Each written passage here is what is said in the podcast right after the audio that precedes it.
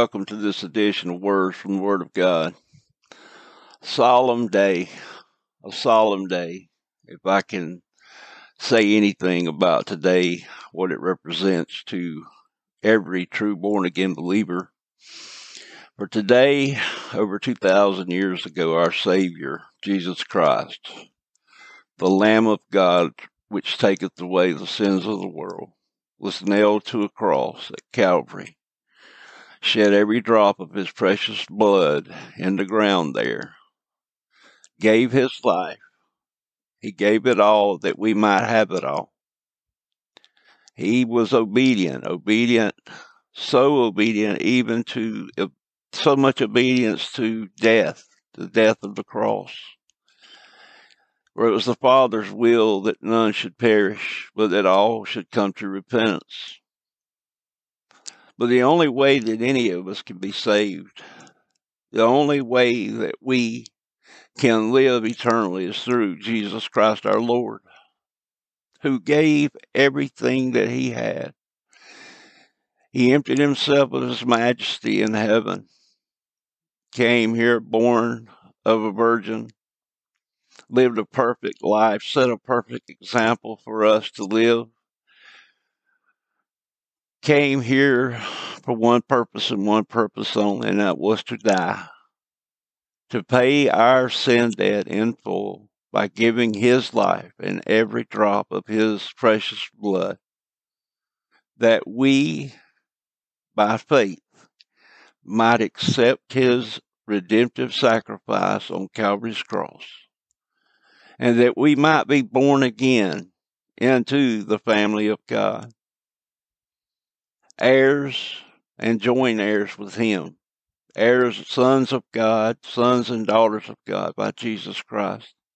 Sinner friend, if you are in, in the world and you have continually rejected Christ and no doubt you have a void in your in your soul and you're seeking the things of this world to fulfill them, uh, to, to take up and fill that void. Uh, I'm here to testify to you. I experienced that same thing before I accepted Christ as my Savior.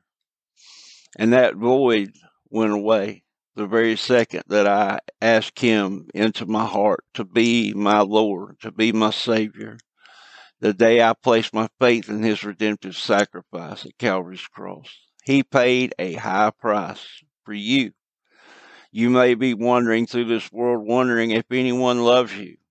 let me tell you something. God so loved you that he sent Jesus Christ, his only begotten Son, that whosoever believeth in him should not perish but have everlasting life. God loves you so much that he willingly gave his Son to die in your place on Calvary's cross to pay your sin debt in full. That emptiness that you feel inside, that is nothing more than sin. For sin, when it is finished, will bringeth forth death. The Word of God tells us, for the wages of sin is death, but the gift of God is eternal life through Jesus Christ our Lord. I would like to read some scripture today, and that's pretty much what we're going to do is just read scripture today and let the Word of God speak to our hearts. Every true born again believer, I speak to you today. You should not only remember the sacrifice of our Savior today, uh, on this Friday every year uh, before Easter, but you should commemorate that in your heart every second of every day. You shouldn't just wait till Easter, one time of year. You shouldn't just wait to partake of the Lord's Supper uh, every quarter or every how often you do it at your church. This should be something that we commemorate and are thankful for and praise and glorify and honor our Father who is in heaven and our Lord and Savior Jesus Christ, exalting his name, how we live, not just by what we say, but how we live, that we might exalt his name and show the world what he has done for us, how he has changed us and made us a new creature uh, through his blood. People say, well, y'all have a blood religion. I don't have a blood religion. I have a blood bought relationship with God, my Heavenly Father, who I can cry out and say, Abba, Father, when I need uh, Him to meet a need in my life. But that is only by the sacrifice of Jesus Christ. For without that, for without His giving all, we would have nothing. Without Him giving everything that He had, on Calvary's cross, you and I, my friends, would have nothing. We would be nothing, probably hell bound with a hammer down. But I want to read some scripture to you today, and we will allow, and I pray to the Lord that by His Spirit He will move in hearts today and bring us to the humbleness of knowing that we are nothing apart from Him. The Word of God tells us here in First John chapter four. I want to read couple of verses here, verses 9 and 10. And we, and then we'll move on into Isaiah chapter 50, 50 and 52 and 53, a few verses there. But I'd like for you to get your Bibles, pause the broadcast now and get your Bibles and read along with me. As always, the Word of God says right here, First John chapter 4, verse 9, and this was manifested that means it was revealed. And this was revealed the love of God toward us, because that God sent his only begotten Son into the world that we might live through him. Herein is love, not that we loved God, but that he loved us and sent his Son to be the propitiation for our sins. The propitiation the sacrifice that satisfied God's holiness and righteousness and his judgment upon our sins. The sacrifice, the blood that paid that sin debt in full. For without the shedding of blood, there is no remission of sins. There is no uh, putting away of sins. There is no forgiveness of sins without the shedding of blood. And it was only by the blood of Christ that our sins could be forgiven and that we could be redeemed.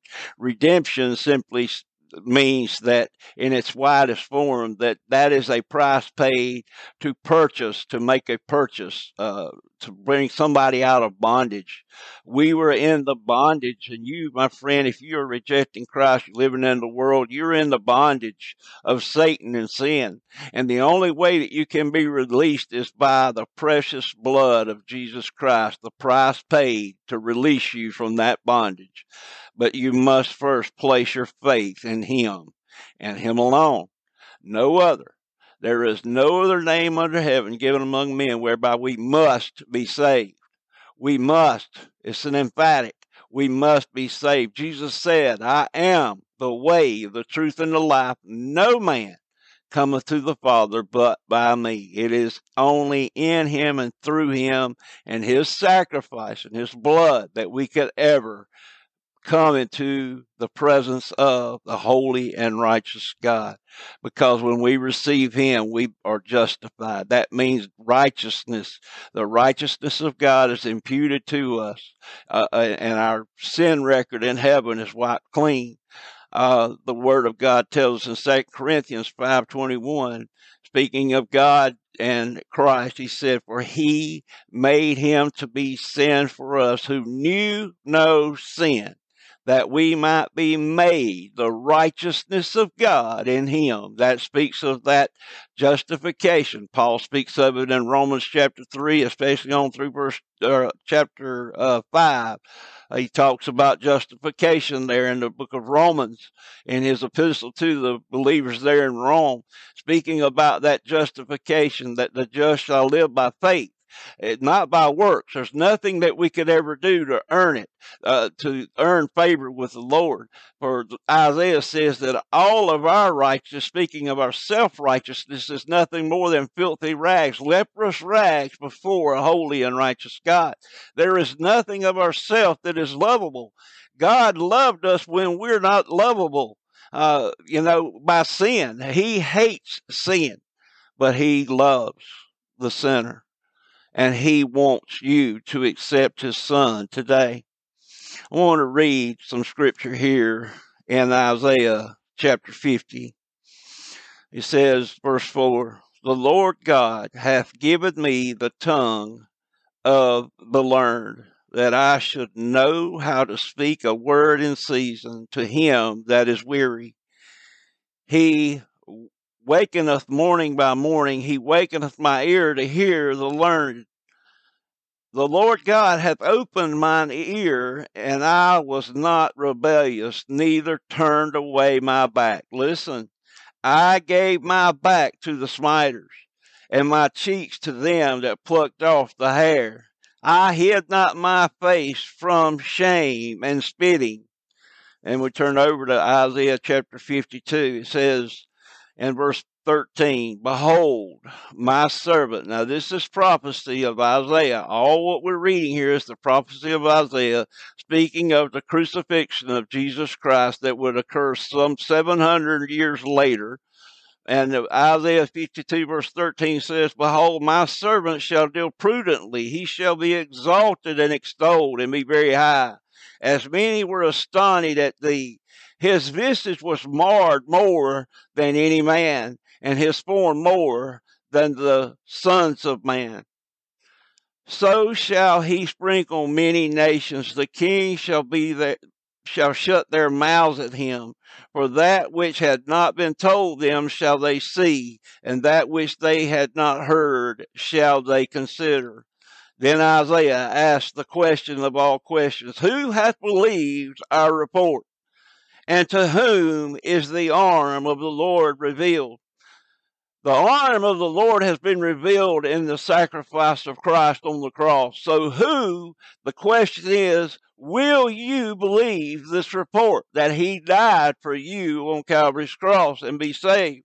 Will you believe it and be saved? Verse 2 For he shall grow up before him as a tender plant, and as a root out of dry ground. He hath no form nor comeliness, and when we shall see him, there is no beauty that we should desire him. He is despised and rejected of men, a man of sorrows and acquainted with grief, and he we hid as it were our faces from him. He was despised, and we esteemed him not. Surely he hath borne our griefs and, ca- and carried our sorrows, yet we did esteem him stricken, smitten of God, and afflicted. This is why, but he was wounded for our transgressions, he was bruised for our iniquities. The chastisement, the punishment of our peace was upon him, and with his stripes we are healed. As all we like sheep have gone astray, we have turned every one to his own way. The Lord hath laid on him, listen, hath laid on him the iniquity of us all. He was oppressed and he was afflicted, and he opened, yet he opened not his mouth. He was brought as a lamb before the, to the slaughter, and as a sheep before his shearers is dumb, so he openeth not his mouth. He was taken from prison and from judgment. And who shall declare his generation? For he is cut off out of the land of the living. For the transgressions of my people was he stricken. And he made his grave with the wicked and with the rich in his death, because he had done no violence, neither was there any deceit in his mouth. Yet it pleased the Lord to bruise him. He hath put on him he hath put him to grief when thou shalt make his soul an offering for sin. Did you hear that? When thou shalt make his soul an offering for sin, he shall see his seed and, and shall he shall prolong his days, and the pleasure of the Lord shall prosper in his hand. He shall see the travail of his soul and shall be satisfied by the by the knowledge shall his righteous shall my righteous servant justify many for he shall bear their iniquity. Therefore will i divide a portion with the great and he shall divide the spoil with the strong because he hath poured out his soul unto death and he as was numbered with the transgressors and he bare the sin of many and made intercession for the transgressors. That is Jesus, my Lord. Every stripe as he was scourged uh, by the Romans. Uh, you know, it said there that Pilate had him scourged and was wont to turn him loose and, and but the people of the crowd there in the gospels uh, chose barabbas a murderer over christ and shouted crucify him crucify him crucify him. And he was yes we know crucified. He was nailed to a cross but before he was nailed to the cross he went through illegal trials. He was beaten. And it says there his visage was marred more than the sons of men. He was beaten beyond recognition. The the hairs of his face were plucked from his face. His back was stricken uh, with a cat of nine tails, and that, that whip had uh, shards of, of bone and pottery. And when it would hit the skin, it would stick to the flesh. And when they pulled it back, the Roman soldier pulled it back, it would pull the skin. So it would reveal the inward parts, the rib cage and the organs. It ripped the skin away. He was beaten so badly and spat upon and mocked and laughed at. He was nailed to the cross, a crown of thorns placed upon his head. He died there on that cross that day the most brutal death that anyone could die. The crucifixion was a place of shame, but yet he had no sin. He had, he was perfect and righteous in every way. That is the only way that he could die in our place was that there was no sin in him. And not only that, but as the, the time waned on there, uh, the the darkness fell upon the whole earth, and he cried, My God, my God, why hast thou forsaken me? My God, my God, why hast thou forsaken me? Sinner friend, he was forsaken of his Father. Communion was broken for the first time, uh, the first and the last time between the Father and the Son, because all of our sin was placed upon him on the cross. And the the Father could not look upon his own Son, who died in our place when all of our sin was placed upon him. He could not even look upon him, and in some supernatural way, God fired down his judgment from heaven upon all that sin, upon his only Son, who he loved us enough to sin to die in our place. Yet we, uh, many men will reject and laugh and scoff and mock and say, I don't believe that, and it's, it's fairy tales and it's nonsense. Let me tell you something, sinner friend. One day you will give an account for every idle word that you speak, especially when you reject so great a salvation through Jesus Christ our Lord. I bid you today to find it in your heart. Uh, listen to that voice calling you today, the Holy Spirit drawing you. If you hear the conviction in your heart and you would like to place your faith in Christ, it is it is so simple a child can grasp it. All you have to do is re- repent, turn from your sins, turn from your sins and turn to God, placing your faith, all your faith in Christ and His shed blood on the cross. He gave everything that He had, even His life, that you might live eternally through Him. Herein is love that God sent his son to be the propitiation for our sins. He sent him. And let's read that one more time there in First John. I want to read this and I'll close. I want to read this and we'll close together. I want to read this again. The Lord's leading me here. Read this along with me. First John chapter 4 verse 9. Listen closely, sinner friend if you're lost out there in the world and you feel like nobody loves you, you need to understand God loves you. And this was manifested, verse 9 of First John chapter 4, And this was manifested, revealed the love of God toward us, because that God sent his only begotten Son into the world, that we might love, that we might live, that we might live through him. That's life eternal. Herein is love, not that we loved God. I know you say, well, I don't believe it. I, I reject it. But you need to understand it's not about you loving God. It's uh, it's about God loving you. God herein is love. Not that we loved God, that's a fact, but that God that He loved us and sent His Son to be the sacrifice for our sins. Sinner friend, there is no greater love that you will ever find. Jesus said, Greater love hath no man than this, that a man lay down his life for his friends. And he laid down his life for you. God loves you so much. I know you know this verse. It is the most well-known verse probably in the whole word of God. John 3:16. For God so loved the world. And I want you to put your name right there, sinner friend. God so loved me that he gave his only begotten son that whosoever believeth in him should not perish but have everlasting life. Sinner friend, the wages of sin is death, but the gift of God is eternal life through Jesus Christ our Lord. And the Word of God says you can't earn it, you can't buy it, you can't work for it.